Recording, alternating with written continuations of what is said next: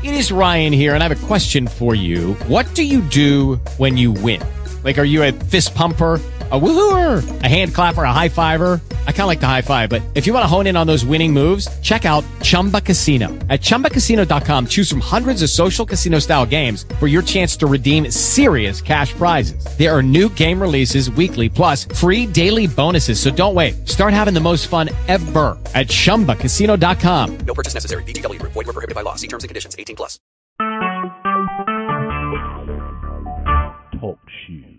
Recorded live.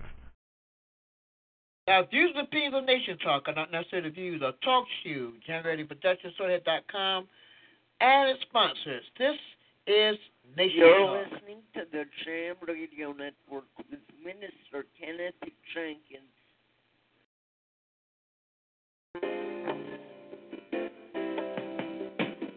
This is your Sunday evening forum, Nation Talk.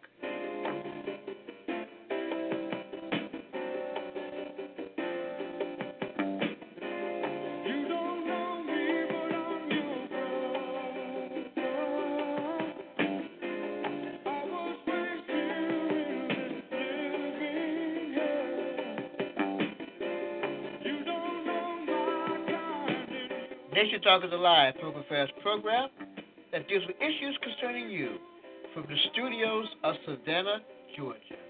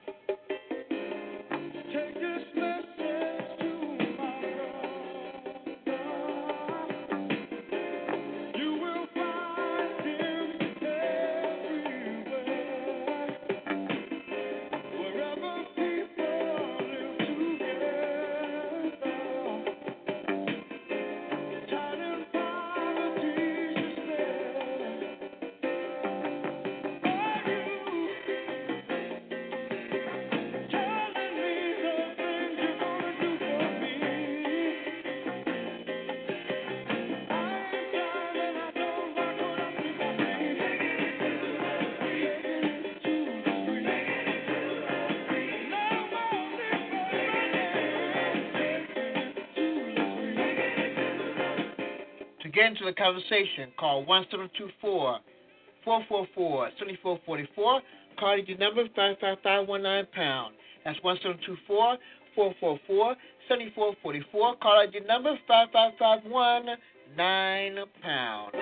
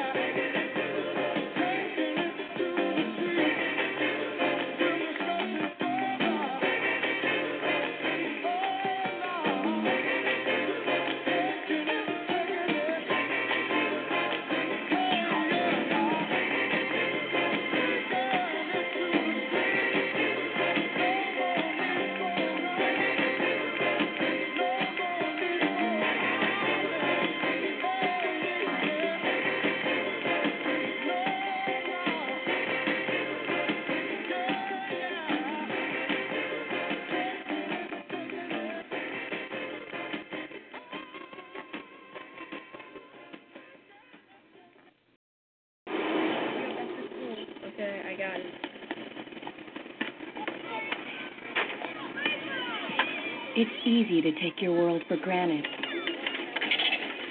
Most days go by without a whole lot of surprises. But what if a disaster strikes without warning?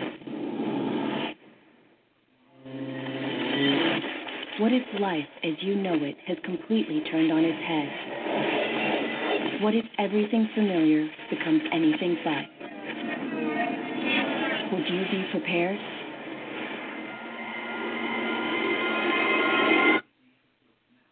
Before a disaster turns your family's world upside down, it's up to you to be ready. Get a kit, make a plan, be informed today. Learn how at www.ready.gov. Ready.gov. This message brought to you by the Federal Emergency Management Agency and the Ad Council. Body aches, rashes. Now my hair is falling out. I need some answers. For answers, ask your doctor the right question. Could I have lupus? For answers, for support, for hope, visit couldIhavelupus.gov. Brought to you by the U.S. Department of Health and Human Services Office on Women's Health and the Ad Council. Think you could easily get to your family if a disaster struck right now? Think you can wing it during an emergency because you're a New Yorker? Most parents don't realize that protecting your family starts long before an actual disaster strikes. It starts today by being prepared and making a plan. To learn how, take our Readiness Challenge at nyc.gov slash readynewyork or call 311 for information. In this online tool, you'll be faced with real-life challenges, teaching you the importance of being prepared for a disaster. Brought to you by the New York City Office of Emergency Management and the Ad Council. You're listening to the Jam Radio Network with Minister Kenneth Jenkins. The views and opinions of Nation Talk are not necessarily the views of Talk Shoe, Generally Productions, and its sponsors. This is Nation Talk.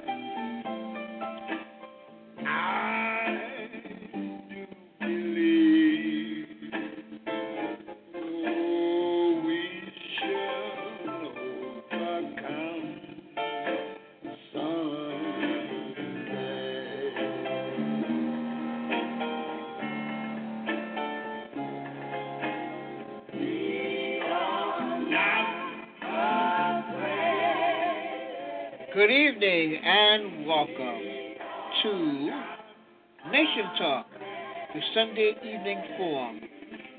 Tonight, we're going to remember the March on Washington. It was on this day in 1963 when the March on Washington took place in Washington, D.C.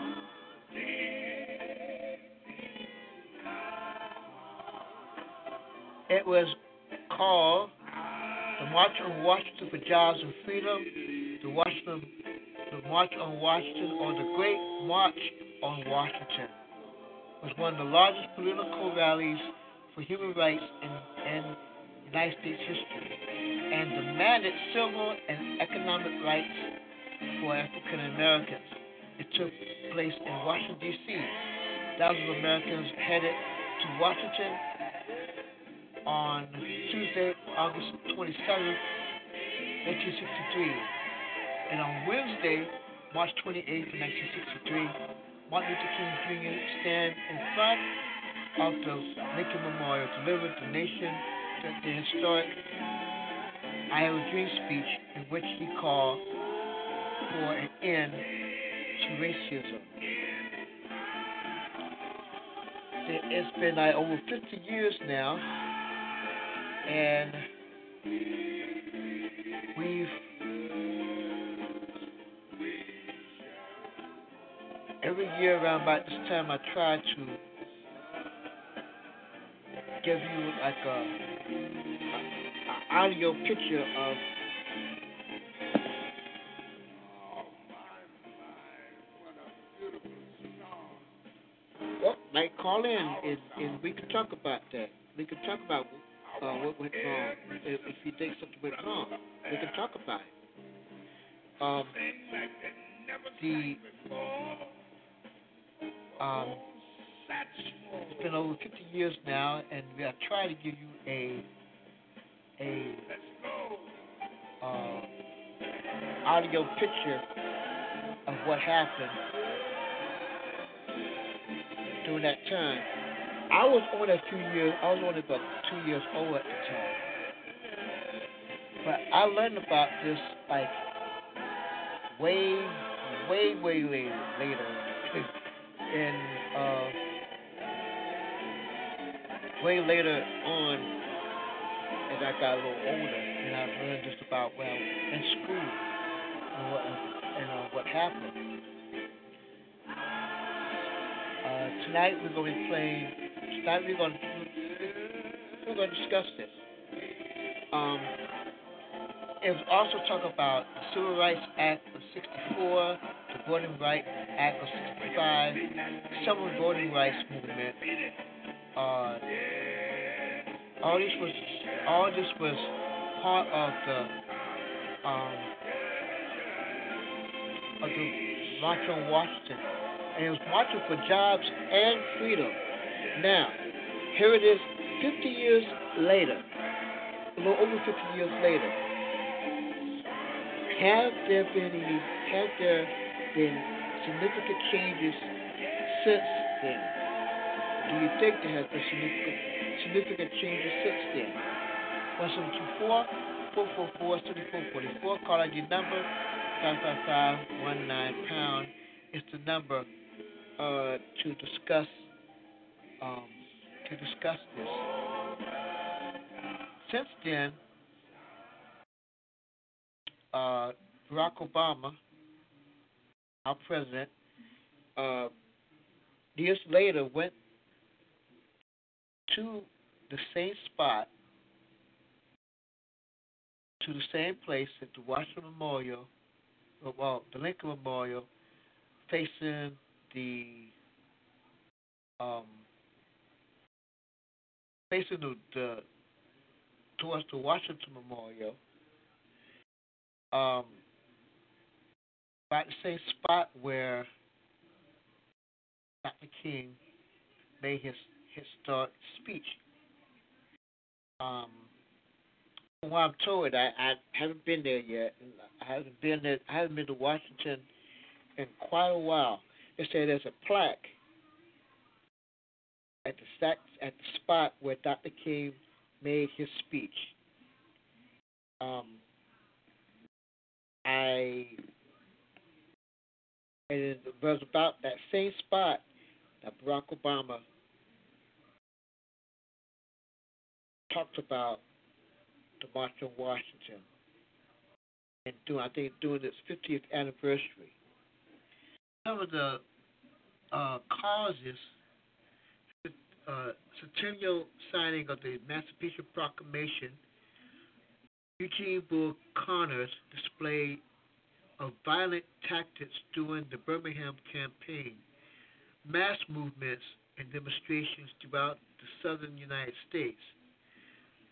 Result 200 200,000 to 300,000 people participated. Of course, Dr. King's I Have a Dream speech and the catalyst passed the catalyst to pass the Civil Rights Act of 1964 in the 80th, 88th United States Congress.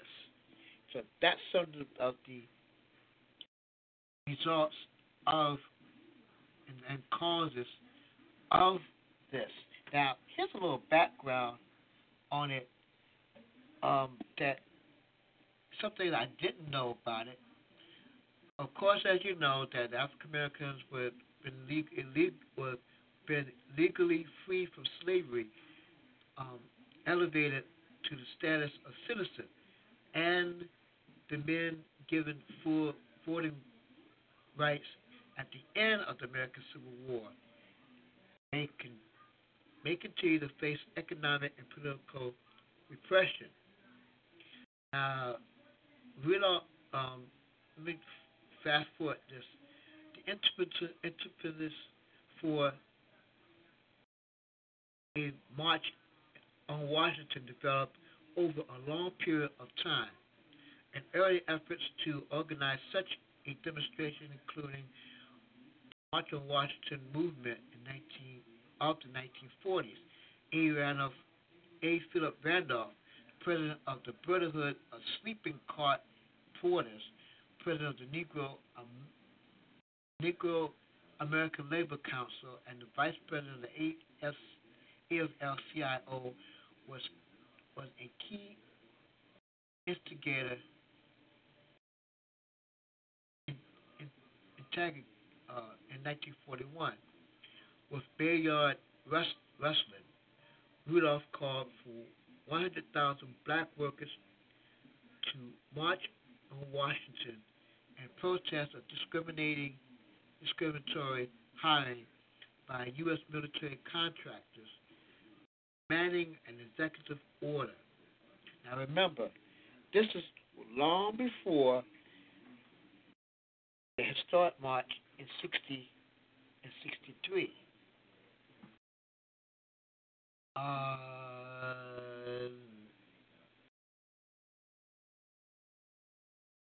faced with a mass march, faced with a mass march scheduled for July 1st, 1941, President Roosevelt issued Executive Order 8802 on June 25th. The order established the Committee on Fair Employment Practice and banning discriminatory hiring in the defense industry. Randolph called off the march. Randolph and Rustin continued to organize around the idea of a mass march on Washington.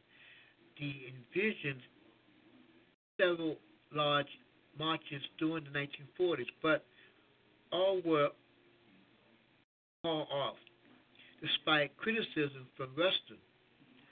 The prayer, uh, the prayer pilgrimage of, of, for freedom held at the Lincoln Memorial on May 17, 1957, featured key leaders including Adam Clayton Powell, Martin Luther King Jr., and Roy Wilkins, along with Mahalia Jackson, who performed. Our 1963 march was an important part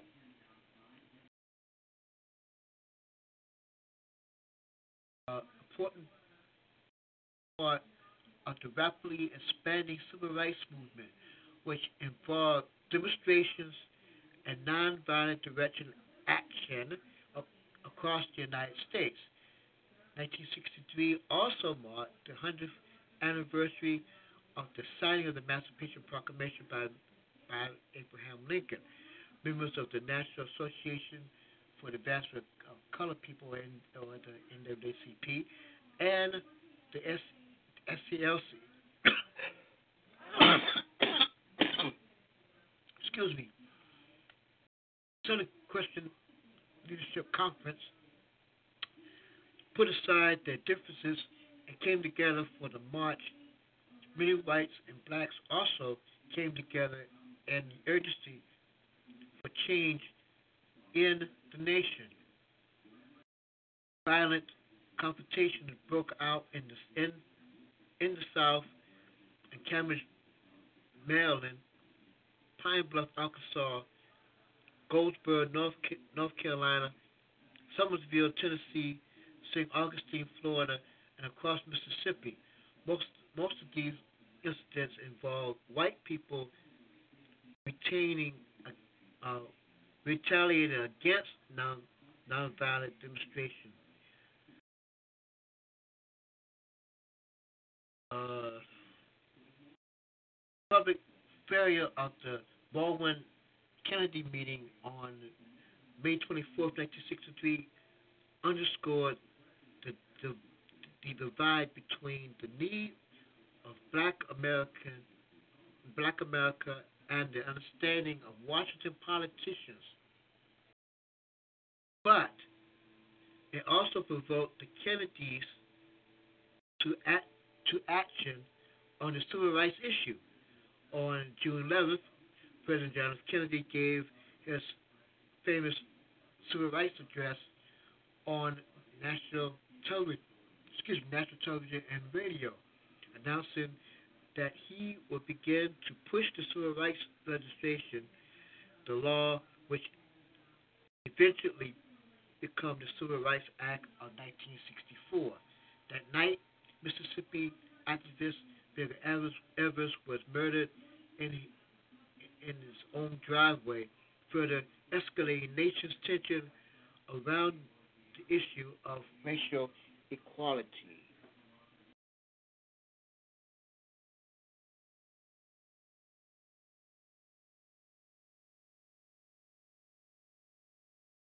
Yeah. It Mike said um, some, something we should do every few years. Some seems like we went to sleep during the last 50 years. Progress stopped. There has been some progress. There has, and there's still there's still some progress, and there's still some progress that that needs to be pushed some more. There's, there are issues that need to be pushed more, like like like violence of our young men and women. Now, that should be that that's an issue now. That's an issue now that we have now. Um,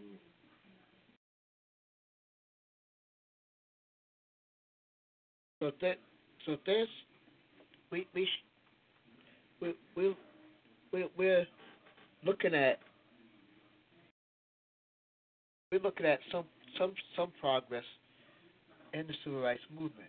Now, I'm gonna play some audio here on a commemorating the March on Washington Part One. If you if you like to call in and to talk about this, one seven two four four four four seventy four forty four. Call ID number five five five one nine pound. This video that you're about to see has to do with commemorating the 50th anniversary of the March on Washington. This event marked the height of the civil rights movement. It was there that Dr. Martin Luther King delivered the now famous I Have a Dream speech to more than 200,000 people on the mall in Washington, D.C. This speech would reshape the movement and speed up the call for change. St. Joseph was not left out of this personal event. You will hear from two who had a personal stake in this 1963 event. Dr. Bill Hedge was 11 in 1963. His mother, Mrs. Iona Hedge, attended the March on Washington. He will share the experience through her eyes and will recall what he remembers as an 11 year old. Mr. Richard Lewin made the trip to Washington, D.C. He will share a very rich experience. That coming together of people from all walks of life, literally from all over the country, was a time that shaped our American history.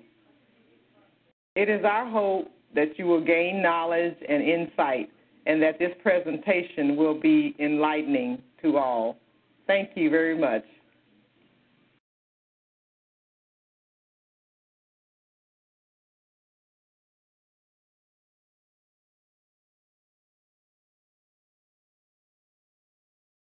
One of the things as we were growing up, my parents were always involved in civic and um, organization. My dad was a big labor man, uh, just believed in the laborers because uh, the labor movement, because obviously uh, being a man of color in St. Joseph, Missouri, or throughout our nation, uh, in order to give fair way, uh, fair pay for the same amount of work, labor was the one who made sure that did take place. So they were always involved in those type of organizations. My mother was always involved with uh, individuals like Dorothea Polsky, and they would uh, take on different causes throughout St. Joseph, Missouri, that they felt uh, people of color or anyone really, for that matter, was being treated unfairly.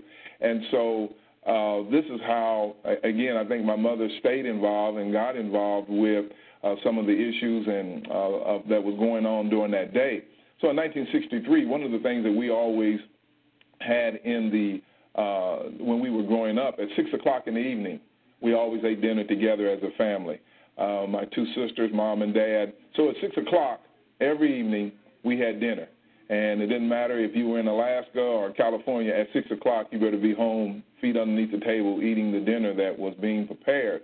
And so one evening in 1963, which was strange, we were sitting around the table as we always as we always did, talking about our day, and Dad would talk about work maybe, and Mom would talk about what she did throughout the day, and the children, of course, what was going on with school or getting ready getting ready to go to school at that particular time because it was August and school hadn't started as it is today, but uh, you know the anticipating of, uh, anticipation of school starting, and uh, we were sitting around the dinner table as we always uh, always did, and uh, there was a knock on the door, and so one we were kind of uh, uh, kind of taken back because most people in our community and in the area that we lived and our friends and our relatives and all that knew that we ate at six o'clock. Um, most families probably ate around that time between five thirty and six o'clock, and so who would be coming at dinner time? You know, it's just uh, uh, uh, just was uh, unreal.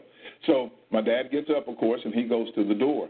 Uh, when he goes to the door, there's two white gentlemen that are that, that are standing at our door, and they asked could they come in, and of course, Dad said, "What's your purpose of your visit?" And they said, "Well, we're the FBI agents."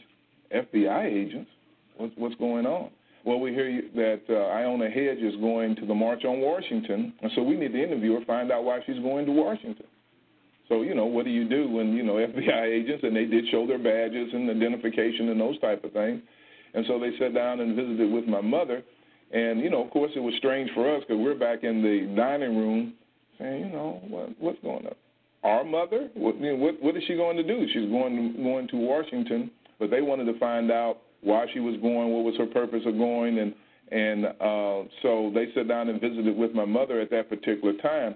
Uh, she was going with a group out of Kansas City because there was not, uh, we didn't have a group large enough from St. Joe to be going to uh, uh, to the March on Washington. So uh, they hooked up with a group in uh, Kansas City, and so this was something that they wanted to do. They wanted to go to, well, if, if you know about the march and about that uh, uh, great cloud of witnesses that were there, they were going to say things need to change in our country and we're going to go and listen to Dr. King and the other speeches uh, to say that we do count, we are here for a reason.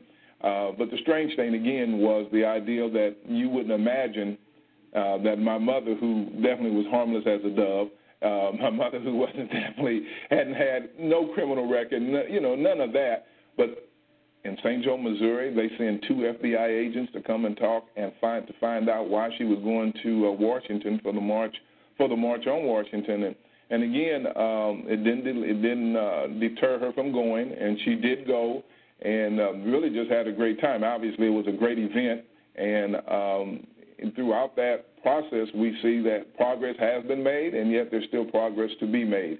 Uh, so it was just really a, um, um, it was a great experience, and from that, obviously, we've been involved in different type of things such as that. But the the whole ideal of um, of uh, my mother being politically active even back in 1963 uh, might have been even strange or awkward for people because women were just now getting their voices, and uh, yet um, she wanted to be involved in that movement. And as you, as we know now, that movement turned out to be a great, great impetus for other things that were coming along in our country, and definitely well needed and was uh, well deserved. So. Uh, but that's that's pretty much what what happened on that that that eventful day uh, when we were sitting around the table at six o'clock. So it, uh, it, it, it definitely made an impression on our family, and I'm sure those throughout our community to know uh, that maybe my mother had some importance that they had to come and, and, and check her out. But uh, those are the type of things that that was that was the eventful day that took place in in '63 of August. At the time of the march of 1963, August of 1963 uh, I was working as a social worker in New York City for the Department of Human Services, and I was a child welfare worker there. And we were involved in demonstrations, civil rights demonstrations, uh, frequently in New York City. The and we organized a lot of these uh, through the uh, our union. And when we heard that Martin Luther King and his fellow uh, uh, civil rights leaders had scheduled this march on Washington, we were very interested, very excited about it. And uh, I was on the executive committee of the union, and they asked me to to uh, organize uh, bus trips, and we uh, I was able to get I'll say six Greyhound bus loads of people to take that trip. So we went in kind of a caravan, and uh, it was uh, pretty exciting. We knew that this was going to be a momentous occasion, much bigger than anything we had ever participated again in uh, before. Uh, and I had never seen Martin Luther King in person. I'd only seen him on uh, television before, so, but I knew what a powerful speaker he was, and I was very eager to to be there and to to hear him speak. We had a wonderful time on the trip to Washington D.C. I can't remember how long it took, but it's it's hours to get there. So it's probably a couple hundred miles or so to Washington from New York. Uh, maybe a little longer than that. We sang for, uh, freedom songs and laughed and joked, and we were looking forward to a, a, a, a wonderful day. We started out at about six in the morning, and if you have to live, if you live in New York and you have to go from way out on one edge of New York downtown to get on a bus and then leave, you had to get up really, really early. But we all seemed to have a lot of energy we got there and we formed around the uh, the Washington Memorial Monument, and uh, we were able to get pretty, fairly close to it, in spite of the fact that we were far from the first buses to arrive. And we got everybody from from from our uh, uh, Department of Social Services uh, union uh, organized, and the march had already begun. In fact, the march started so early that the leaders uh, who organized it and the speakers were not even in the front of the march. They had to play catch up because people were so eager to get over toward the Lincoln Memorial. So we got in line and we marched, and we had to stand oh about halfway out through the crowd uh, on the one side of the uh, reflecting pool, and uh, we were pretty far back, but they had great sound and we could hear very well. And we went through a, a bunch of speakers. John Lewis was an exceptional speaker uh, but I knew that Martin Luther King, I had heard that he was going to be the last speaker of the day. And I couldn't resist trying to work my way up to the front of the crowd to be as close as I could possibly be when he started to speak, and it worked out great. I had to do a lot of elbowing and shoving and so forth, but I got up there and I was probably 20 to 30 yards from him because there was a big open space in front of him I stood there and I listened to his his speech, and it was a mesmerizing speech. It was so moving, and it was a strange thing to be. It was like the entire. There were about 250,000 people in that crowd. It was almost like they were breathing together. You could just kind of feel everybody exhaling and inhaling together. It was a very, very powerful experience you as you've seen on on on the news before there was a there was some uh, entertainment. There was uh, Joan Baez and uh, Bob Dylan and a lot of other entertainers who sang there. But those these people who who were organizing were were the ones that gave meaning to it. I'd like to read uh, a, a few lines from a piece that I wrote about that trip. And here's what I said about Martin Luther King. To me, Martin Luther King is the greatest American who ever lived. It's no contest. The memories of my encounters with him, however brief, remind me of the wonderful days when I was a low level foot soldier in his fight for equal rights. And that's the way I see it today, and he has been an inspiration for me to which caused me to uh, devote my life to social service and to uh, work hard to raise money and distribute funds to to help the needy. So it, it, it was a powerful experience to be there, uh, not too far from him that day.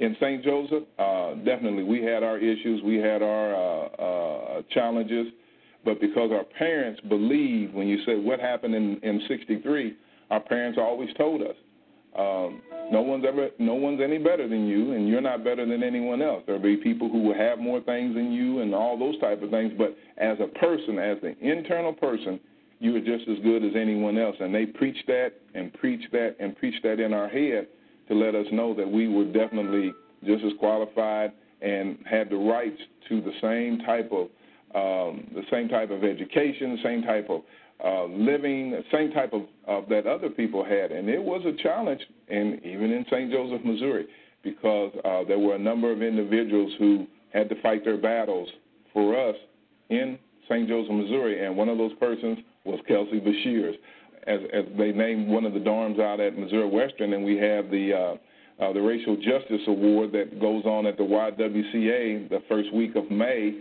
Uh, one of the things that got her involved was uh, the, the day her grandchild, uh, which is Jerry Cooper, he is now deceased, uh, wanted to go to one of the swimming pools, and they told him he couldn't go.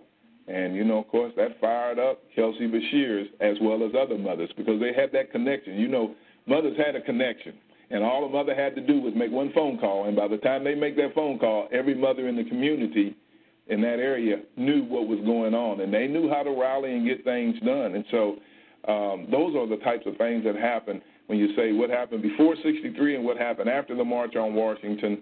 That definitely uh, just strengthened their resolve to say our children are going our children will get the same education as the other children in the community they'll have the same opportunities that the other children in the community have I attended Harshman Elementary School, and until the uh, my seventh grade year, the majority of students went to Harshman. Even students from North End, East End, even some, uh, I mean South End, even students from Plattsburgh and some of the surrounding communities came to Harshman to go to school because that's where they felt comfortable going. And as in the city, that was the only place uh, students of color could could attend.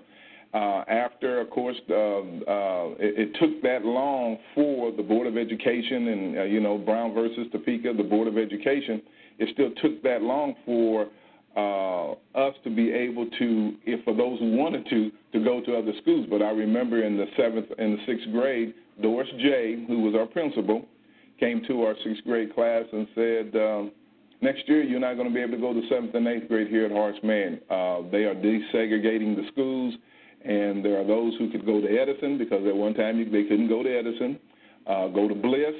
At one time they couldn't go to Bliss, and and Everett. We, I chose to go to Everett. My sister chose to go to Bliss. It, it took a while for that progress to take place in our schools, uh, definitely in our communities in which people live. My dad was a uh, just a staunch believer in the labor movement.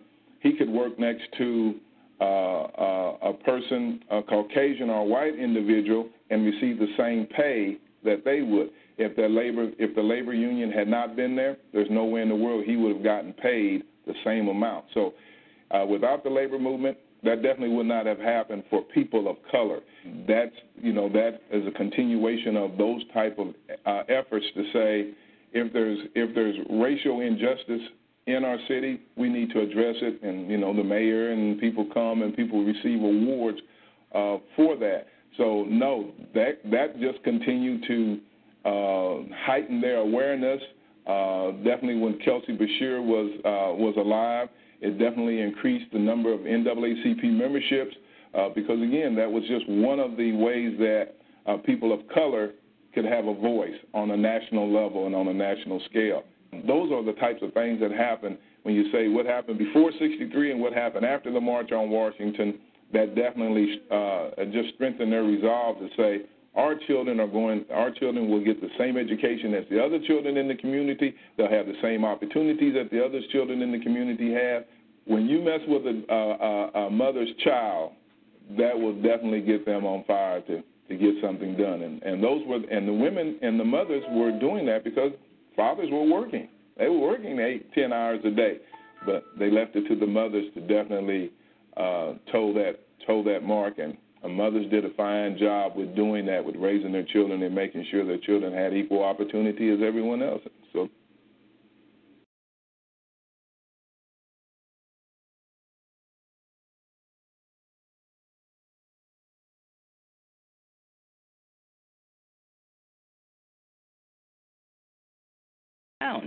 Did your mom cut the crust off your peanut butter and jelly sandwich? That is so gay. Oh, yeah? How would you like it if I said, that's so guy who makes fun of other people's sandwiches, mostly because he's secretly jealous of them, and who also has ketchup on his face? Okay, jeez. Sorry. Wait, do I seriously have ketchup on me? When you say that's so gay, do you realize what you say? Knock it off. Learn more at thinkbeforeyouspeak.com. Brought to you by GLSEN and the Ad Council. Well, I know the molecular formula is H2O. I also know that hydrocarbon is CH3, CH2, 50, CH3. But what I can't seem to find is any scientific formula for Bob, my goldfish. Are you ready for kids who eat healthy? Good nutrition can lead to great things. To find out how a healthy lifestyle can help your child succeed, go to mypyramid.gov. Brought to you by the Ad Council and USDA. You're listening to the Jam Radio Network with Minister Kenneth Jenkins.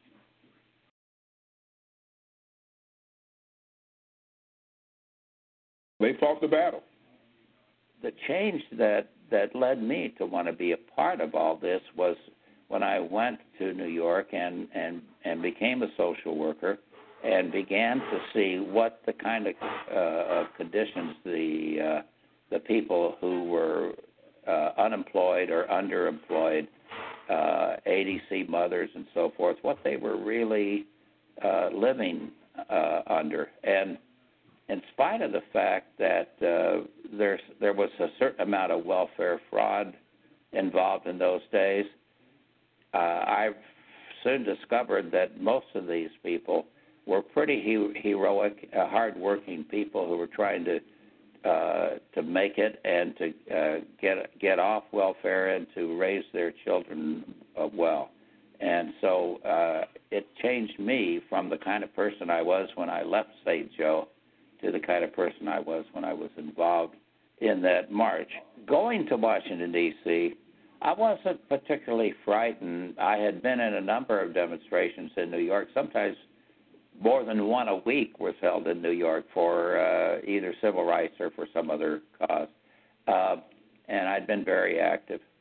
But there was a spirit among the people who were going there, and we felt it on the buses, and then when we joined the rest of the crowd, that everybody was so peaceful, so committed to a nonviolent uh, resolution of of problems uh, be, based on the leadership of, of, of the march that uh, it was it was really wonderful, and and uh, we weren't relieved because there wasn't anything to be relieved of particularly. But it, uh, but I do know that there were only two arrests made that day, and re- related to the march, and uh, that was pretty pretty amazing. And they were not big. De- they were not really important arrests.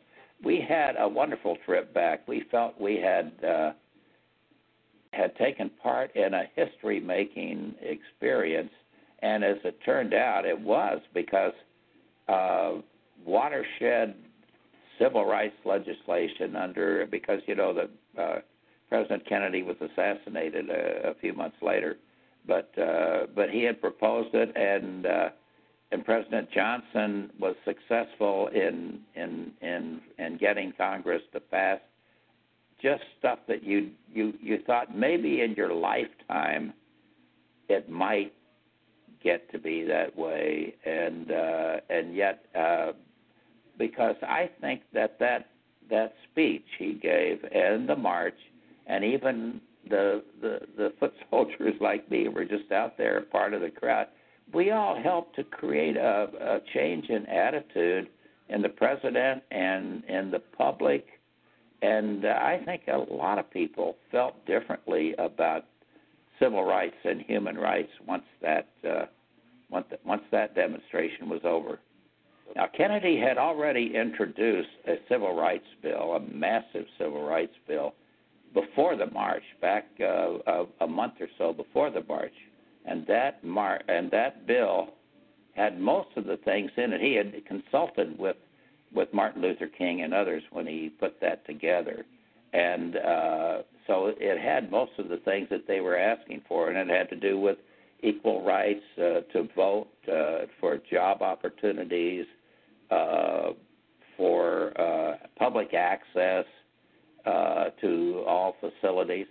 The, the reason I believe Martin Luther King was the greatest American who ever lived is that he, in the face of enormous violence to him and his fellow uh, uh, leaders and and other uh, civil rights workers, he maintained this nonviolent philosophy. Well, I didn't start out necessarily committed to nonviolence.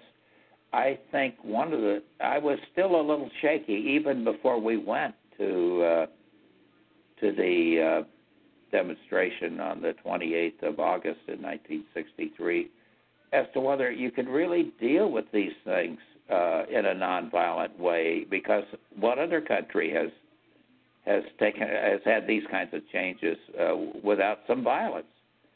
Uh, but I came away from that demonstration uh, very committed to a nonviolent, and I think uh, of a nonviolent, uh, uh, not just a, a, a morality, but a nonviolent strategy as something that can work.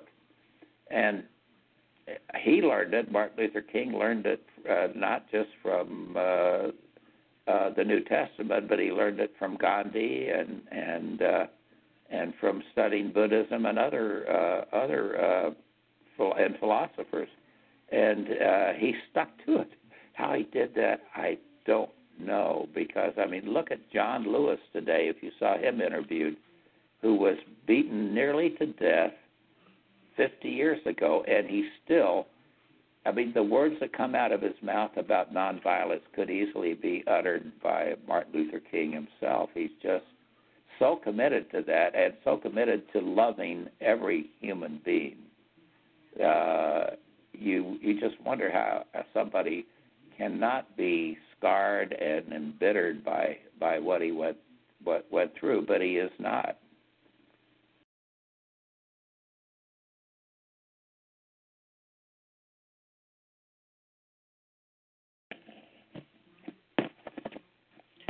I was remembering the March on Washington. Uh, details on on what happened, um, at your perspective of what happened. Uh, we're going to later on tonight. We're going to play the speech that that made that was made famous very historic. But now let's listen to some some sounds of the march. Audio Freedom Now movement, hear me. We are requesting all citizens to move into Washington, to go by plane, by car, bus, any way that you can get there. Walk if necessary. We are pushing for jobs, housing, desegregated schools. This is an urgent request. Please join.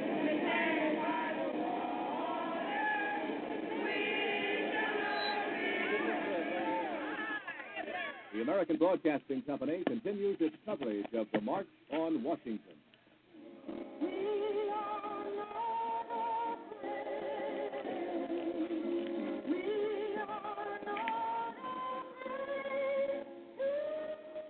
Impossible to get a precise estimate of the crowd here, but it's certainly well over 25,000 now and swelling fast.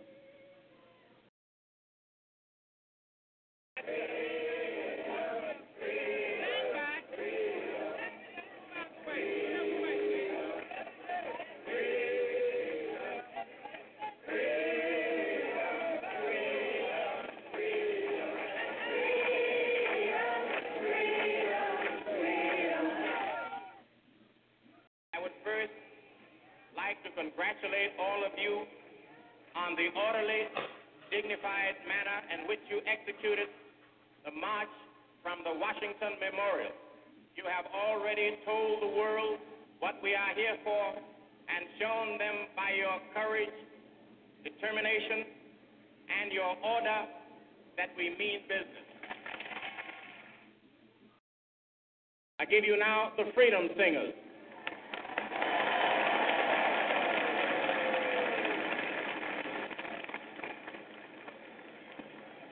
Thank you. And since we're all in this movement together, we'd like to ask you to raise your voices and sing with us and clap along with us.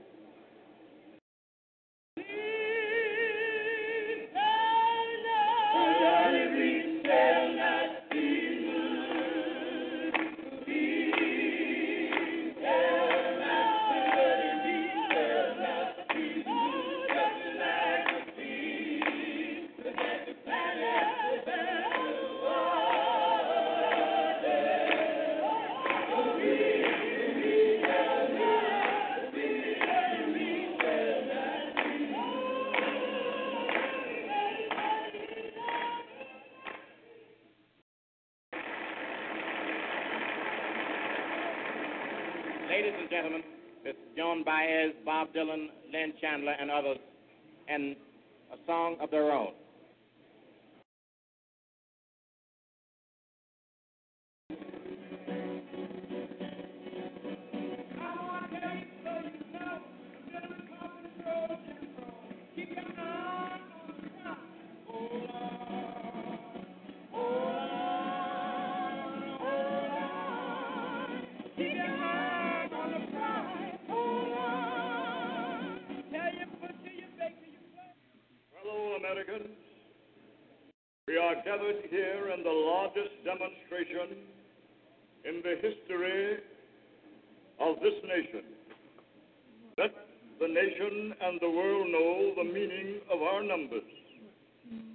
Not a pressure group. We are not an organization or a group of organizations. We are not a mob.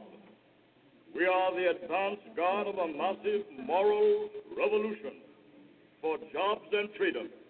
The March on Washington is not the climax of our struggle, but a new beginning, not only for the Negro, but for all Americans who search for freedom and a better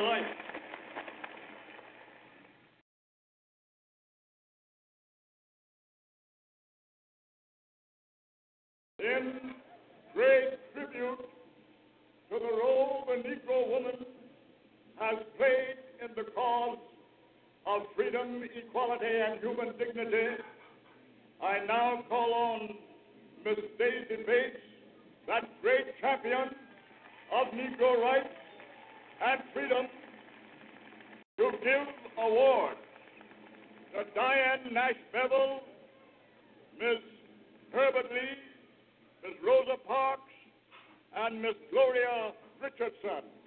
Miss Daisy Bates.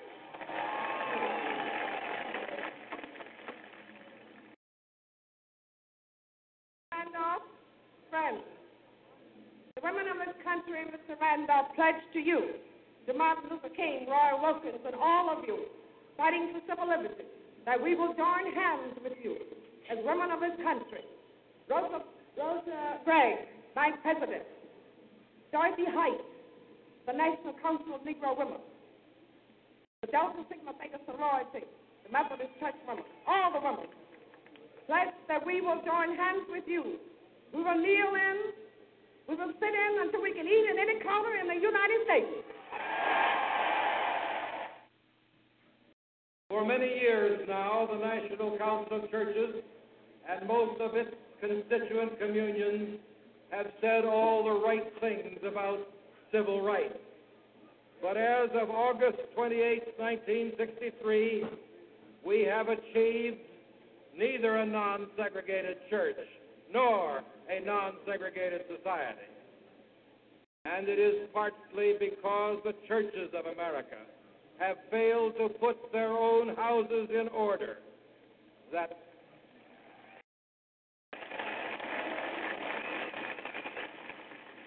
that 100 years after the Emancipation Proclamation, 175 years after the adoption of the Constitution, 173 years after the adoption of the Bill of Rights, the United States of America still faces a racial crisis. We will now be favored with a solo, Miss Marian Anderson.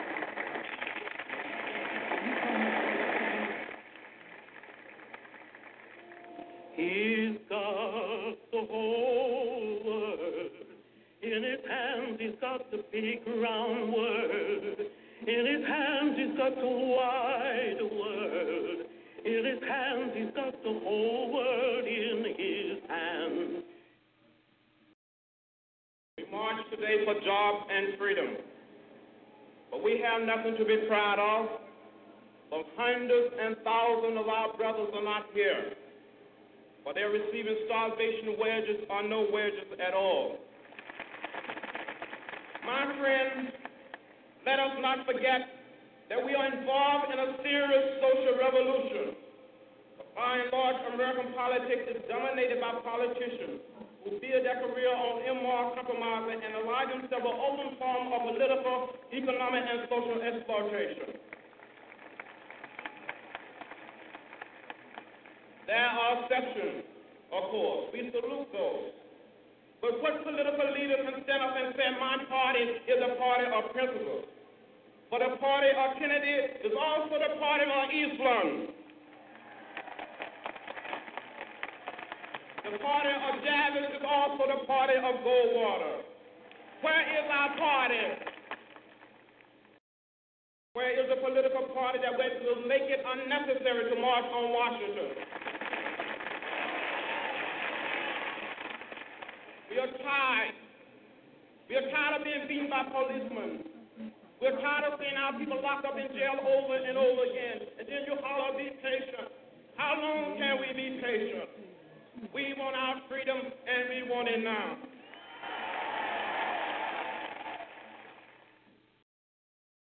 This rally is not the end, it's the beginning. It's the beginning of a great moral crusade to arouse America to the unfinished work of American democracy. So let this be the beginning of that great crusade to moral, mobilize the moral conscience of America so that we can win freedom and justice and equality and first class citizen for every American, not just for certain Americans, not only in certain parts of America, but in every part of America, from Boston to Birmingham, from New York to New Orleans, and from Michigan to Mississippi. Thank you.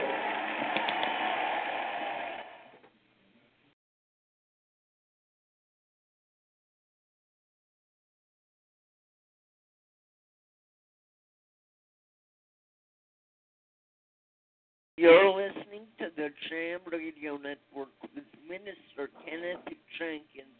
The views and opinions of Nation Talk are not necessarily the views of Talk Shoe, Jam Radio Production, SodaHit.com, and sponsors. This is Nation Talk.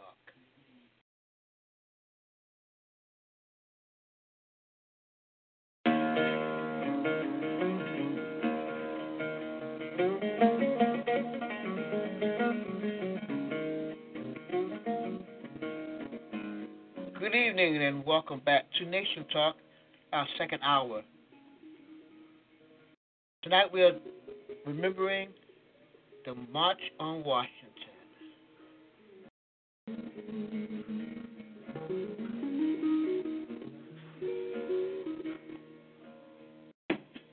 I am glad to report to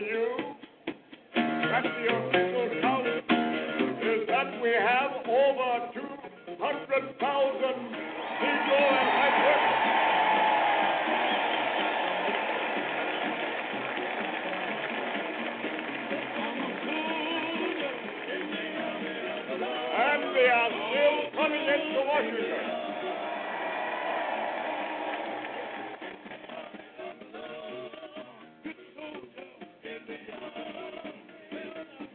message that I shall give to you today was written by Jim Farmer from a Plaquemine jail. And I shall quote his message now. In the age of thermonuclear bombs, violence is outmoded to the solution of the problems of men. It is a truth that needs to be shouted loudly. And no one else anywhere in the world is saying it as well as the American Negroes through their nonviolent direct action. Brother Randolph, fellow Americans, the National Urban League is honored to be a participant in this historic occasion. Our presence here not only reflects the civil rights community's increased respect for and awareness of the Urban League's role, but most important, it says, and I hope loud and clear, that while intelligence, maturity, and strategy dictate that as civil rights agencies we use different methods, we are all united as never before on the goal of first class citizenship for all Americans now. Where is a man, white or Negro, whose heart has not been touched by the revelation in the past few months of racial sores among the people of our country? We are gathered a long 100 years after Lincoln declared slavery at an end in the United States. Yet slavery is all too close to us as we demonstrate for equality and freedom today.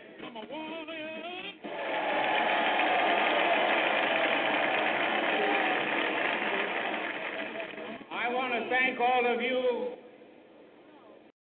for coming here today because you saved me from being a liar. I told them you would be here.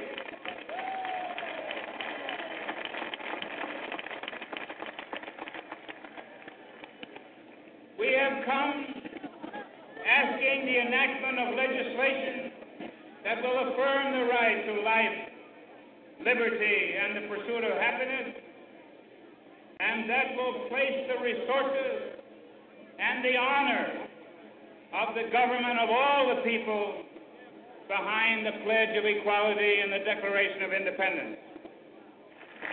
When I was the rabbi of the Jewish community in Berlin under the Hitler regime, I learned many things. The most important thing that I learned in my life, and under those tragic circumstances, is that bigotry and hatred are not the most urgent problem. The most urgent, the most disgraceful, the most shameful, and the most tragic problem is silence. At this time, I have the honor to present to you the moral leader of our nation. A great, dedicated man.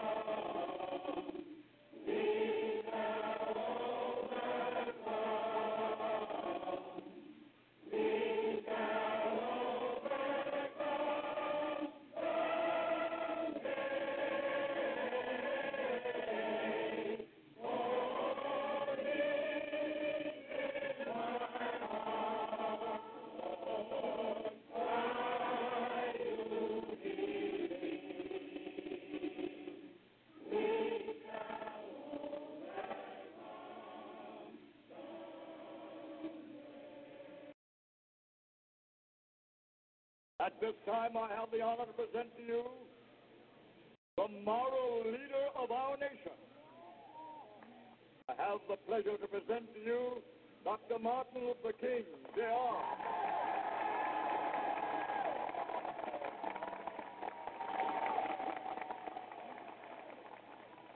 I am happy to join with you today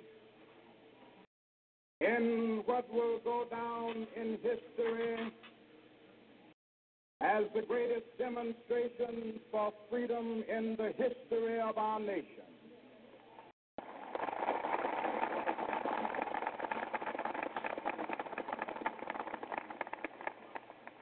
Five score years ago, a great American in whose symbolic shadow we stand today signed the Emancipation Proclamation.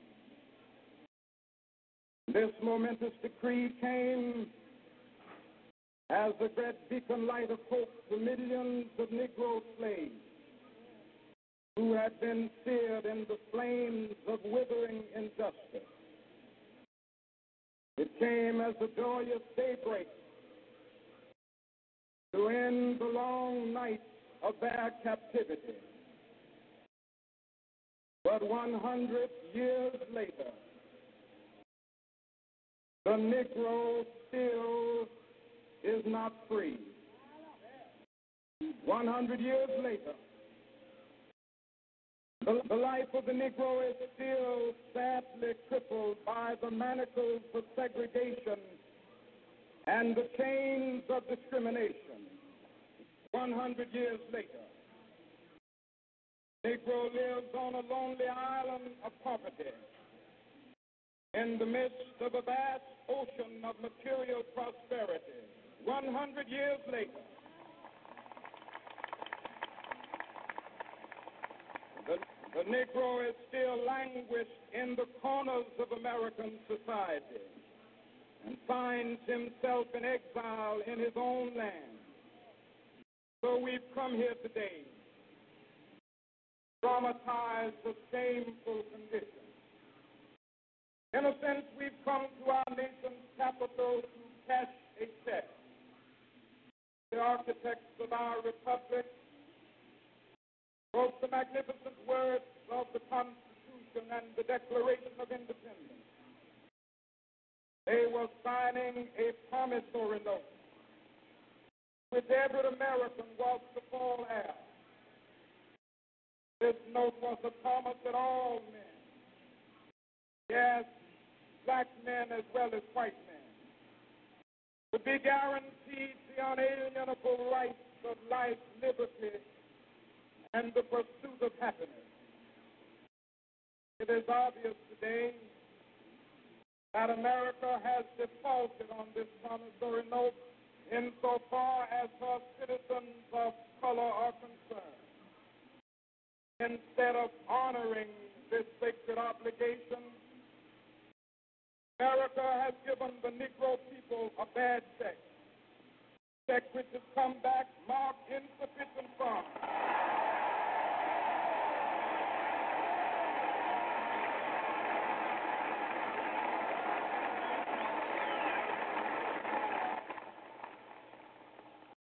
But we refuse believe that the Bank of Justice is bankrupt. We refuse to believe that there are insufficient funds in the great cost of opportunity of this nation.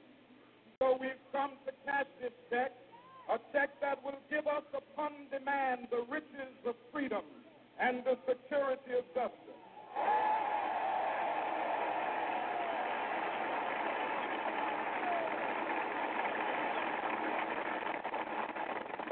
We have also come to this hallowed spot to remind America of the fierce urgency of now.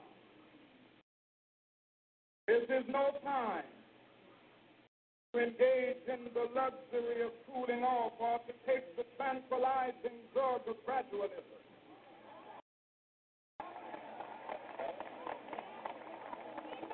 Now is the time to make real the promises of democracy.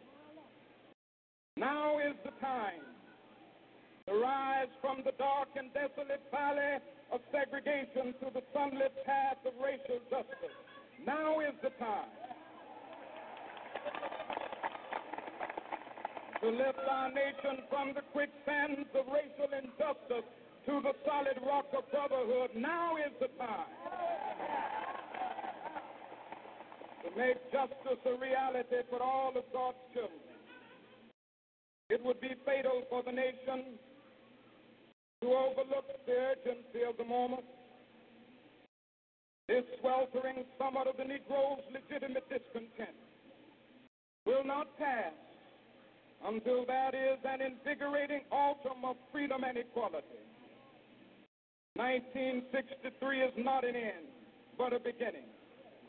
Those who hope that the Negro needed to blow off steam and will now be content will have a rude awakening if the nation returns to business as usual.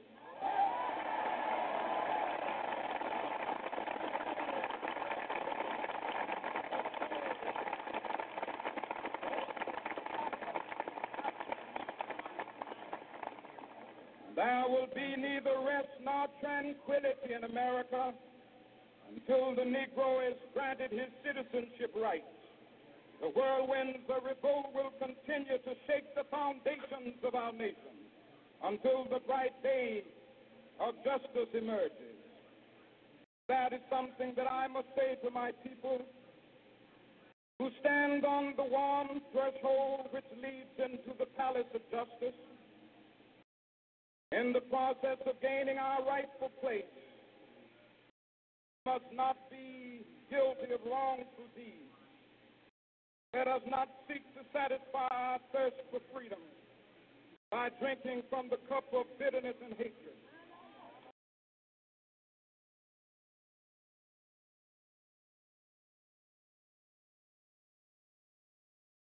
We must forever conduct our struggle on the high plane of dignity and discipline. We must not allow our creative protests to degenerate into physical violence. Again and again, we must rise to the majestic heights, meeting physical force with soul force. The marvelous new militancy which has engulfed the Negro community must not lead us to a distrust of all white people. For many of our white brothers, as evidenced by their presence here today, have come to realize that their destiny is tied up with our destiny.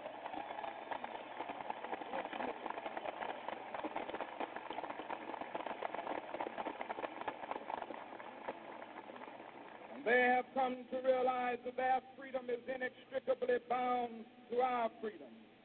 We cannot walk alone. As we walk, we must make the pledge that we shall always march ahead. We cannot turn back. There are those who are asking the devotees of civil rights, when will you be satisfied? We can never be satisfied as long as the Negro is the victim of the unspeakable horrors of police brutality. We can never be satisfied. As long as our body is heavy with the fatigue of travel, cannot gain lodging in the motels of the highways and the hotels of the cities.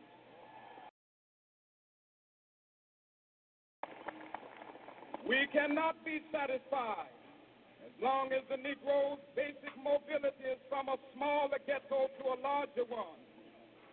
We can never be satisfied long as our children are stripped of their selfhood and robbed of their dignity by signs stating for whites only.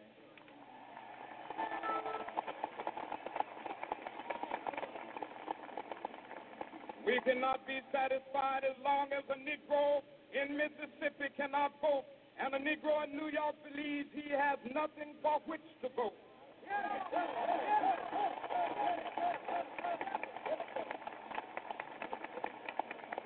No, no, we are not satisfied, and we will not be satisfied until justice rolls down like waters and righteousness like a mighty stream.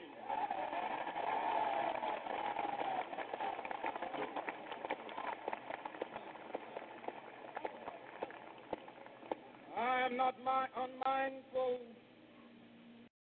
Some of you have come here out of great trials and tribulations. Some of you have come fresh from narrow jail cells. Some of you have come from areas where your quest, quest for freedom left you battered by the storms of persecution, staggered by the winds of police brutality. You have been the veterans of creative suffering. Continue to work with the faith that unearned suffering is redemptive. Go back to Mississippi. Go back to Alabama. Go back to South Carolina. Go back to Georgia. Go back to Louisiana. Go back to the slums and ghettos of our northern cities. Knowing that somehow this situation can and will be changed. Let us not wallow in the valley of despair. I say to you today, my friends,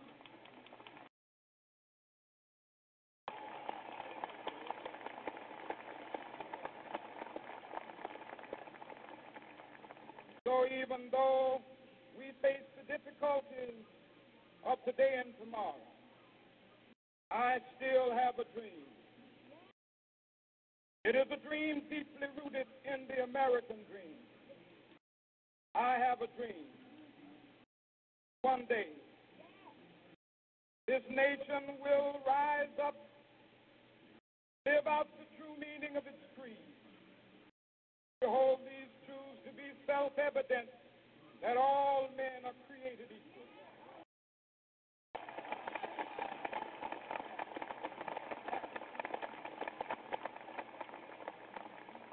I have a dream that one day on the red hills of Georgia, sons of former slaves and the sons of former slave owners will they be able to sit down together at the table of brotherhood. I have a dream. One day, even the state of Mississippi, a state sweltering with the heat of injustice, sweltering with the heat of oppression, be transformed into an oasis of freedom and justice. I have a dream. that My poor little children one day live in a nation where they will not be judged by the color of their skin, but by the content of their character. I have a dream today.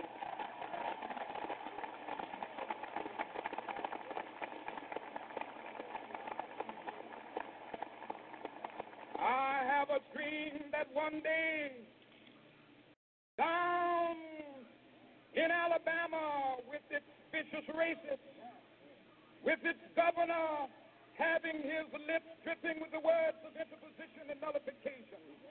One day, right now in Alabama, little black boys and black girls will be able to join hands with little white boys and white girls as sisters and brothers. I have a dream today.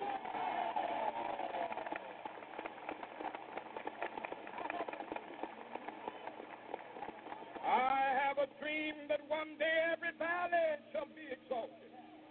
Every hill and mountain shall be made low, the rough places will be made plain, and the crooked places will be made straight, and the glory of the Lord shall be revealed, and all flesh shall see it together. This is our hope. This is the faith that I go back to the south with. With this faith, we will be able to hew out of the mountain of despair a stone of hope. With this faith, we will be able to transform the jangling discords of our nation into a beautiful symphony of brotherhood. With this faith, we will be able to work together, to pray together, to struggle together, to go to jail together, to stand up for freedom together, knowing that we will be free one day. This will be the day. This will be the day when all of God's able to sing with new meaning, My country tears of thee. Sweet land of liberty of thee I sing. Land where my fathers died, land of the pilgrim's pride. From every mountainside, let freedom ring. And if America is to be a great nation, this must become true. And so let freedom ring from the prodigious hilltops of New Hampshire.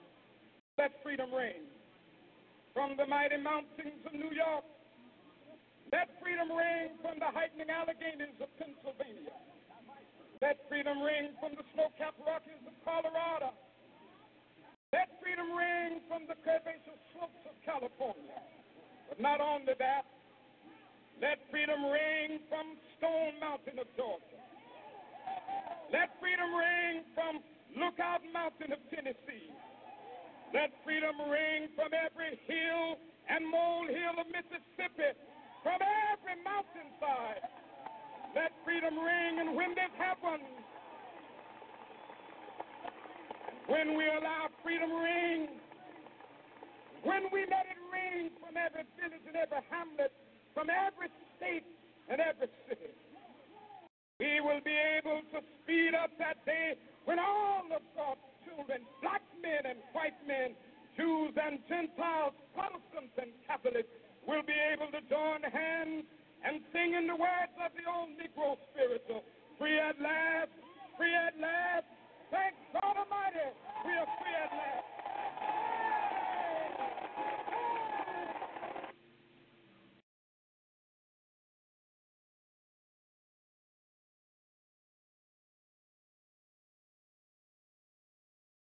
My first week home was great.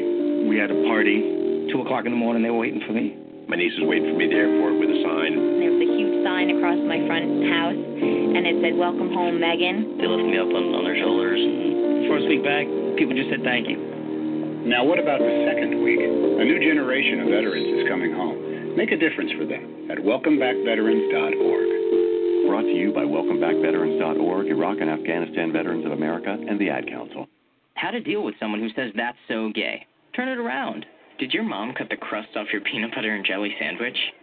That is so gay. Oh, yeah? How would you like it if I said, that's so guy who makes fun of other people's sandwiches mostly because he's secretly jealous of them and who also has ketchup on his face? Okay, jeez. Sorry. Wait, do I seriously have ketchup on me? When you say that's so gay, do you realize what you say? Knock it off. Learn more at thinkbeforeyouspeak.com. Brought to you by GLSEN and the Ad Council. You're listening to the Jam Radio Network with Minister Kenneth Jenkins. The views and opinions of Nation Talk are not necessarily the views of TalkShoe, Jam Radio Production, SodaHead.com, as a sponsor. This is Nation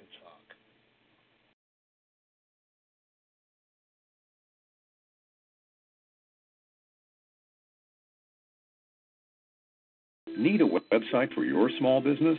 With Web.com's do it yourself website product, you That's where courage comes from.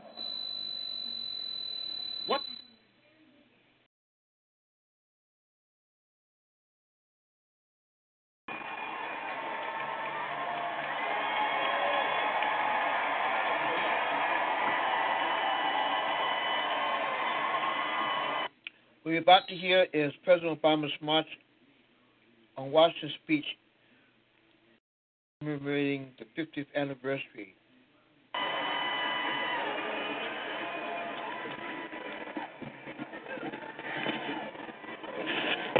to the King family who have sacrificed and inspired so much. To President Clinton, President Carter, Vice President Biden, Jill, fellow Americans. Five decades ago today,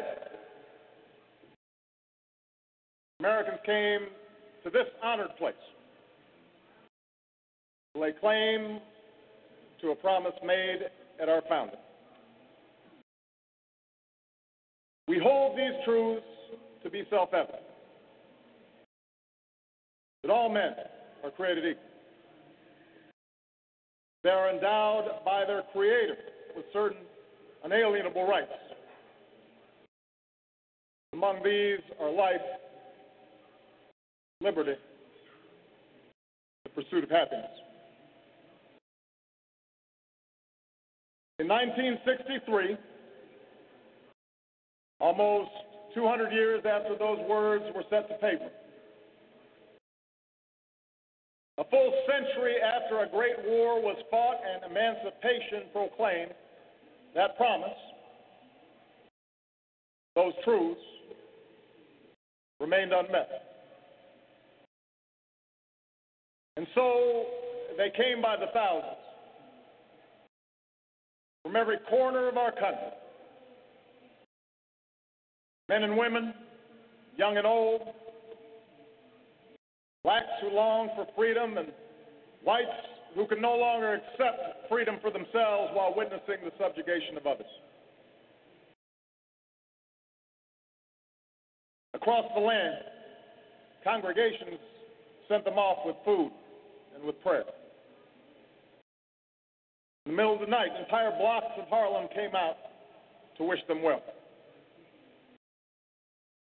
With the few dollars they scrimped from their labor, some bought tickets and boarded buses, even if they couldn't always sit where they wanted to sit. Those with less money hitchhiked or walked. There were seamstresses and steel workers, students and teachers, maids and Pullman porters. They shared simple meals and bunked together on floors. And then, on a hot summer day, they assembled here in our nation's capital under the shadow of the great emancipator to offer testimony of injustice, to petition their government for redress, and to awaken America's long slumbering conscience.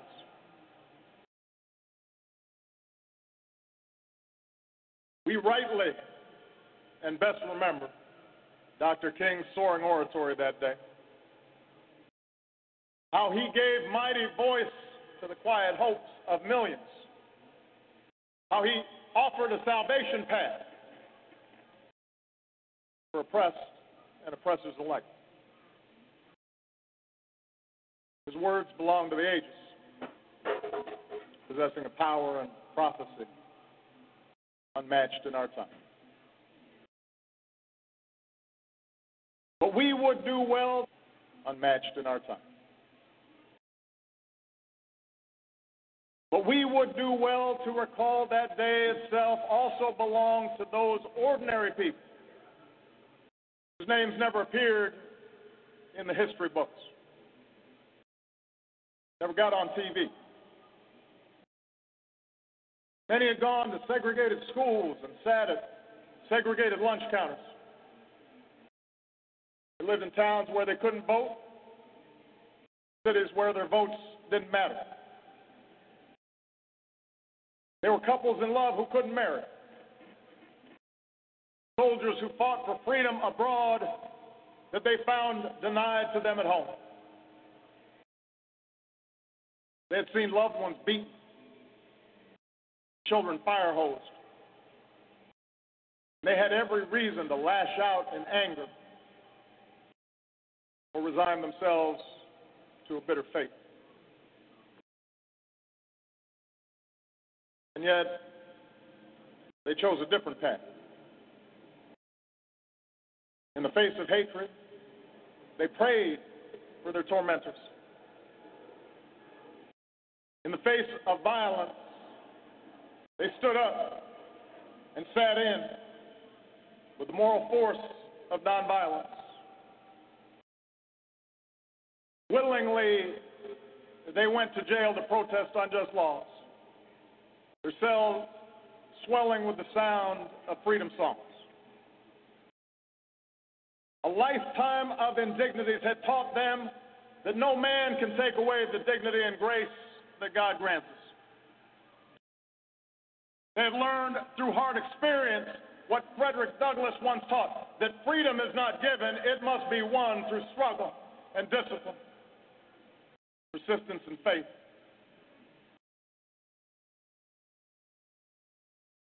That was the spirit they brought here that day. That was the spirit young people like John Lewis brought to that day. That was the spirit that they carried with them like a torch back to their cities and their neighborhoods. That steady flame of conscience and courage that would sustain them through the campaigns to come.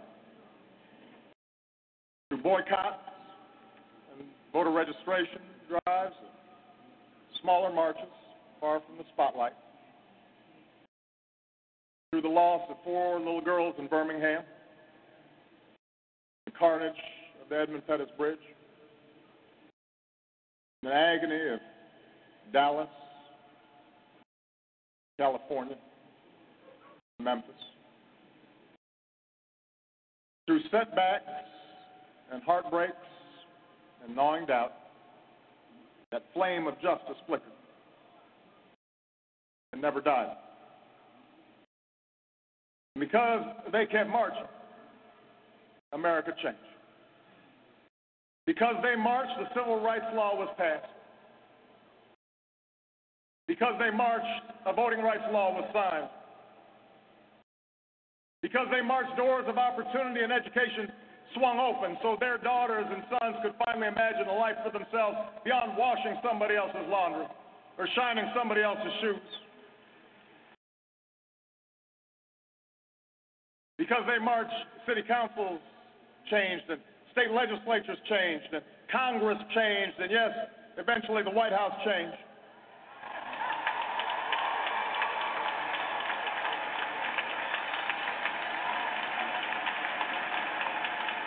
Because they marched, America became more free and more fair. Not just for African Americans, but for women and Latinos, Asians and Native Americans, for Catholics, Jews, and Muslims, for gays, for Americans with disabilities.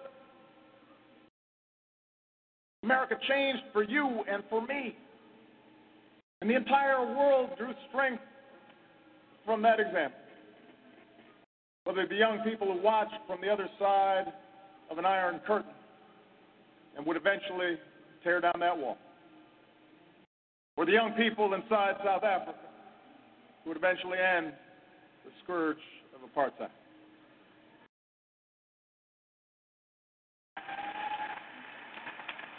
Those are the victories they won.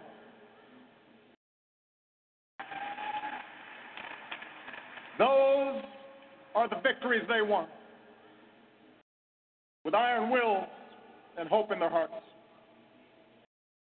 That is the transformation that they wrought with each step of their well worn shoes.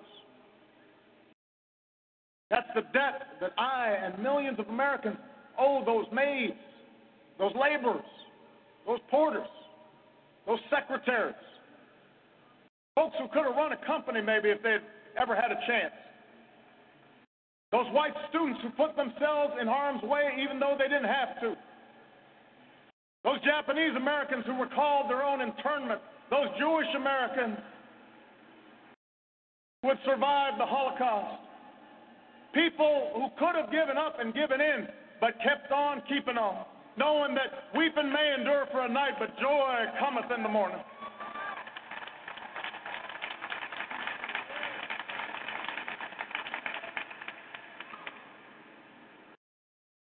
On the battlefield of justice.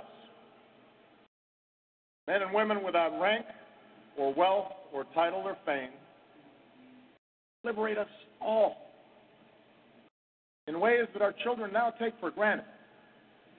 As people of all colors and creeds live together and learn together and walk together and fight alongside one another and love one another. Judge one another by the content our character in this greatest nation on earth. To dismiss the magnitude of this progress, to suggest, as some sometimes do, that little has changed. That dishonors the courage and the sacrifice of those who paid the price to march in those years.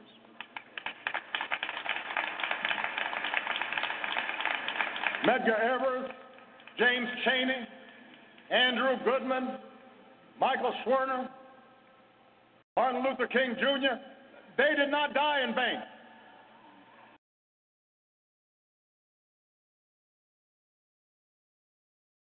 Their victory was great.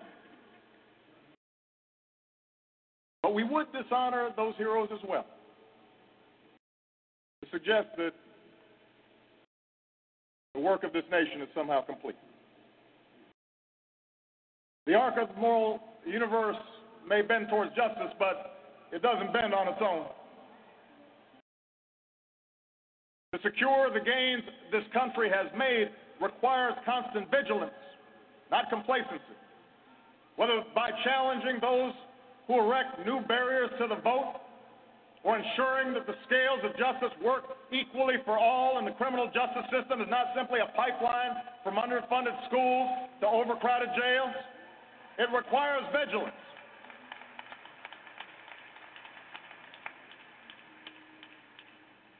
And we'll suffer the occasional setback. But we will win these fights. This country has changed too much. People of goodwill, regardless of party, are too plentiful for those with ill will to change history's currents.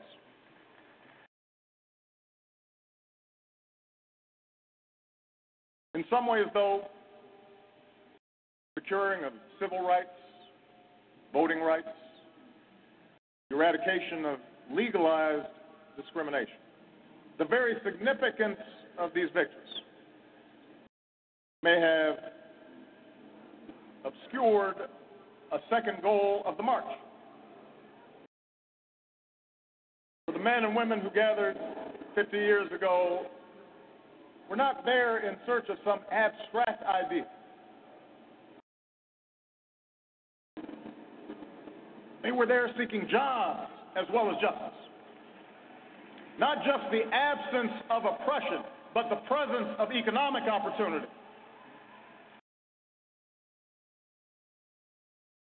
For what does it profit a man, Dr. King would ask, to sit at an integrated lunch counter if he can't afford the meal? This idea that, that one's liberty is linked to one's livelihood, that the pursuit of happiness requires the dignity of work, one's livelihood, that the pursuit of happiness requires the dignity of work, the skills to find work, decent pay, some measure of material security. This idea was not new. Lincoln himself understood the Declaration of Independence in such terms as a promise that in due time the weight should be lifted from the shoulders of all men and that all should have an equal chance. Dr. King explained that the goals of African Americans were identical to working people of all races decent wages,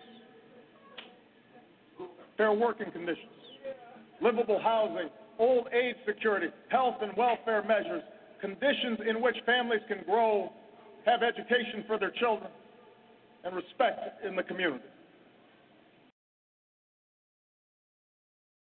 The King was describing being the dream of every American. It's what's lured for centuries new arrivals to our shores. And it's along this second dimension of economic opportunity, the chance through honest toil to advance one station in life, But the goals of 50 years ago have fallen most short. Yes, there have been examples of success within black America that would have been unimaginable a half century ago. As has already been noted, black unemployment has remained almost twice as high as white employment. Latino unemployment close behind. The gap in wealth between races has not lessened, it's grown. As President Clinton indicated, the position of all working Americans, regardless of color, has eroded, making the dream Dr. King described even more elusive. For over a decade, working Americans of all races have seen their wages and incomes stagnate, even as corporate profits soar, even as the pay of a fortunate few explodes. Inequality has steadily risen over the decades. Upward mobility has become harder. In too many communities across this country, in cities and suburbs and rural hamlets, the shadow of poverty casts a pall over our youth, their lives a fortress of substandard schools and diminished prospects, inadequate health care, and perennial violence. And so, as we mark this anniversary, we must remind ourselves that the measure of progress for those who marched 50 years ago was not merely how many blacks could join the ranks of millionaires. It was whether this country would admit all people who are willing to work hard, regardless of race, into the ranks of a middle class life.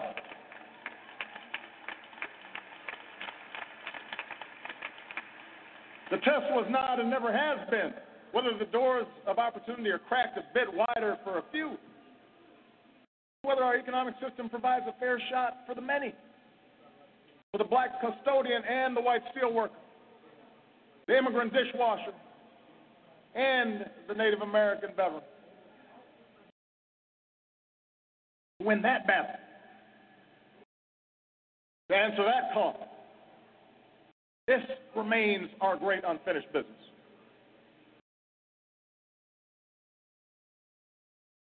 We shouldn't fool ourselves. The task will not be easy. Since 1963, the economy's changed. The twin forces of technology and global competition have subtracted those jobs that once provided a foothold into the middle class, reduced the bargaining power of American workers.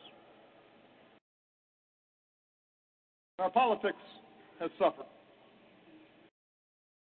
Entrenched interests, those who benefit from an unjust status quo, resisted any government efforts to give working families a fair deal marshaling an army of lobbyists and opinion makers to argue that minimum wage increases or stronger labor laws or taxes on the wealthy who could afford it just to fund crumbling schools, that all these things violated sound economic principles.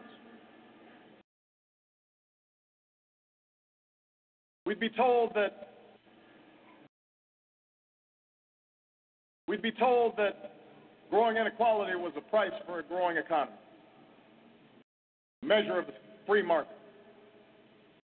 Greed was good and compassion ineffective. And those without jobs or health care had only themselves to blame. And then there were those elected officials who found it useful to practice the old politics of division, doing their best to convince middle class Americans of a great untruth that government was somehow itself to blame for their growing economic insecurity? That distant bureaucrats were taking their hard earned dollars to benefit the welfare cheat or the illegal immigrant?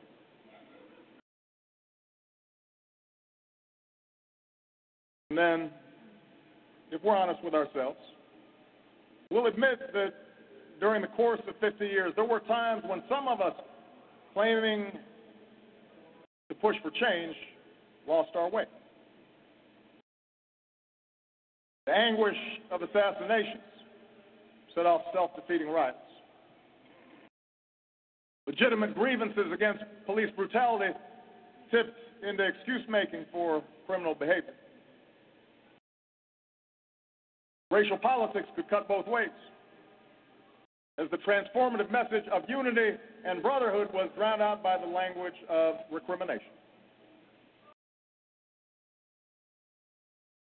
And what had once been a call for equality of opportunity, the chance for all Americans to work hard and get ahead was too often framed as a mere desire for government support.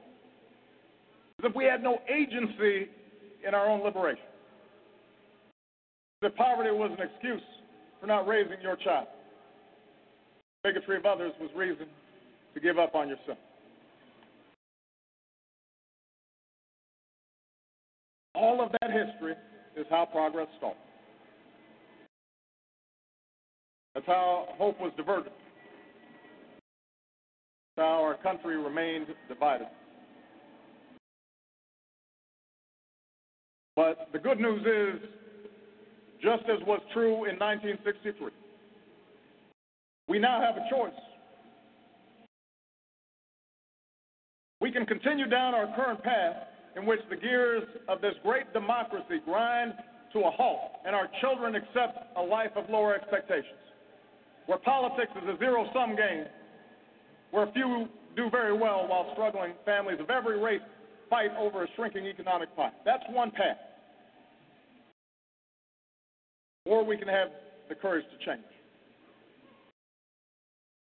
The March on Washington teaches us that we are not trapped by the mistakes of history, that we are masters of our fate. But it also teaches us that the promise of this nation will only be kept when we work together. We'll have to reignite the embers of empathy and fellow feeling, the coalition of conscience that found expression in this place 50 years ago. And I believe that spirit is there, that truth force inside each of us. I see it when a white mother recognizes her own daughter in the face of a poor black child. I see it when the black youth thinks of his own grandfather in the dignified steps of an elderly white man. It's there when the native born recognizing that striving spirit of the new immigrant.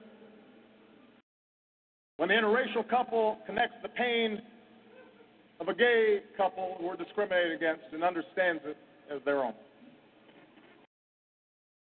That's where courage comes from. When we turn not from each other or on each other, but towards one another, and we find that we do not walk alone. That's where courage comes from. And with that courage, we can stand together for good jobs and just wages. With that courage, we can stand together for the right to health care in the richest nation on earth for every person. With that courage, we can stand together for the right of every child from the corners of Anacostia to the hills of Appalachia to get an education that stirs the mind and captures the spirit and prepares them for the world that awaits them. Appalachia to get an education that stirs the mind and captures the spirit and prepares them for the world that awaits them. With that courage, we can feed the hungry and house the homeless, and transform bleak wastelands of poverty into fields of commerce and promise. America, I know the road will be long but I know we can get there. Yes, we will stumble, but I know we'll get back up. That's how a movement happens. That's how history bends. That's how when somebody is faint of heart, somebody else brings them along and says, Come on, we're marching. There's a reason why so many who marched that day and in the days to come were young.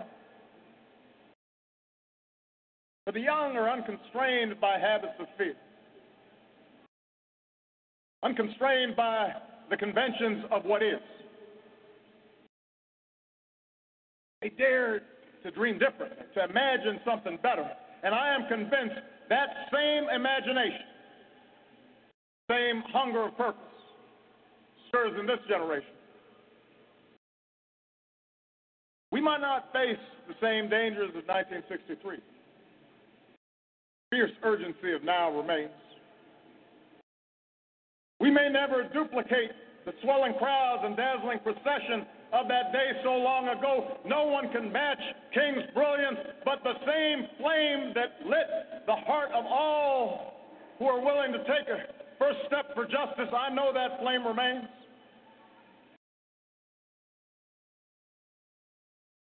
That tireless teacher who gets to class early and stays late and dips into her own pocket to buy supplies because she believes that every child is her charge, she's marching.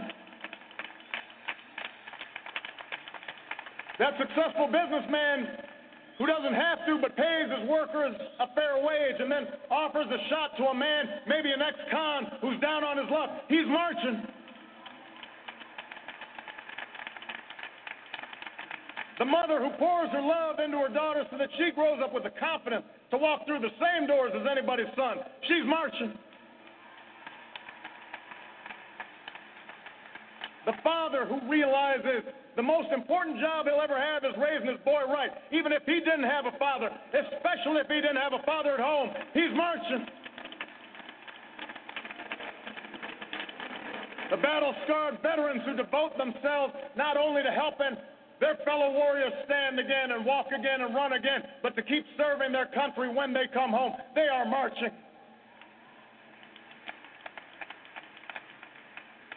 Everyone who realizes what those glorious patriots knew on that day that change does not come from Washington, but to Washington. The change has always been built on our willingness, we, the people, to take on the mantle of citizenship. You are marching. And that's the lesson of our past. That's the promise of tomorrow. In the face of impossible odds, people who love their country can change it.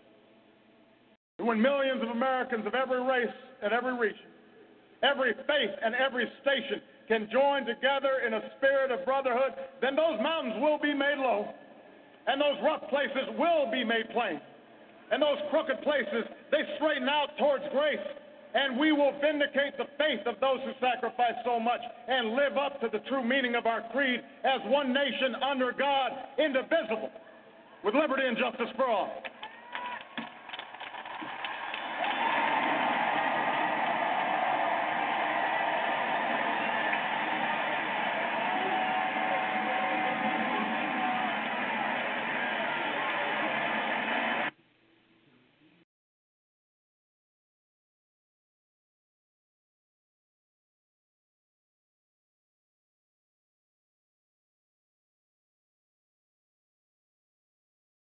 Barack, welcome to Canada. Mesdames et messieurs, Ladies and président gentlemen, des États-Unis President d'Amérique, of the United Barack States of Obama. America, Barack Obama.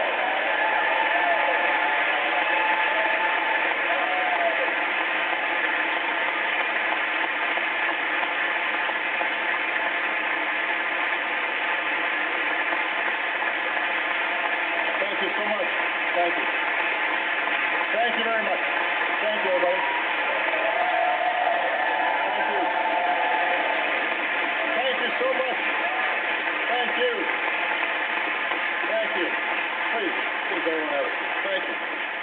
Thank you so much. Good evening. Bonjour. Prime Minister, Mr. Speaker, members of the House, Senate, distinguished guests, people of Canada. Thank you for this extraordinary welcome, which tempts me to just shut up and leave. Because it can't get any better than this. Obviously, I'm, I'm, I'm grateful for uh, the warm welcome. I'm extraordinarily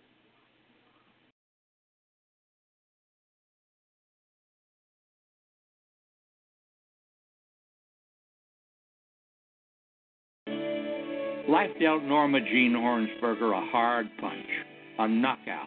This dedicated Salvation Army staffer was only 32 when doctors diagnosed her with cancer. Then her husband, Al, was diagnosed with cancer too. The disease took them both at young ages. But first, Norma Jean wrote a book about her fight. For each new round, she had one tactic to greet every new blow with the joy of faith. Choose joy, she'd say. This is Howard Butt Jr. of Laity Lodge. Norma Jean's fight with cancer echoes what Paul wrote to the Philippians. In Philippians 1:25 he says, "I know that I will remain and continue with you all for your progress and joy in the faith. Even our suffering can bless in the high calling of our daily work."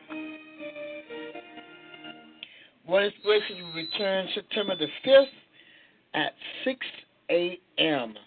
In the meantime, you can hear you can hear the best of One on Jam Radio 2.1 on Jam Radio Network 47883 pound tomorrow morning at 8 a.m. I'd like to thank all of you for joining us. Thank you all for um, being for listening to us week after week after week. The views, opinions of Nation Talk are not necessarily the views of Talk Shoe, Radio Production, Associated.com, and its sponsors.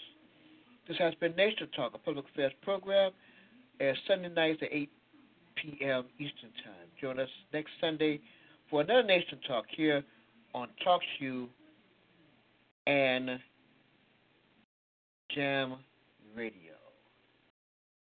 Until, until next time, t- until tomorrow morning at 8 a.m. Good night, and God bless you.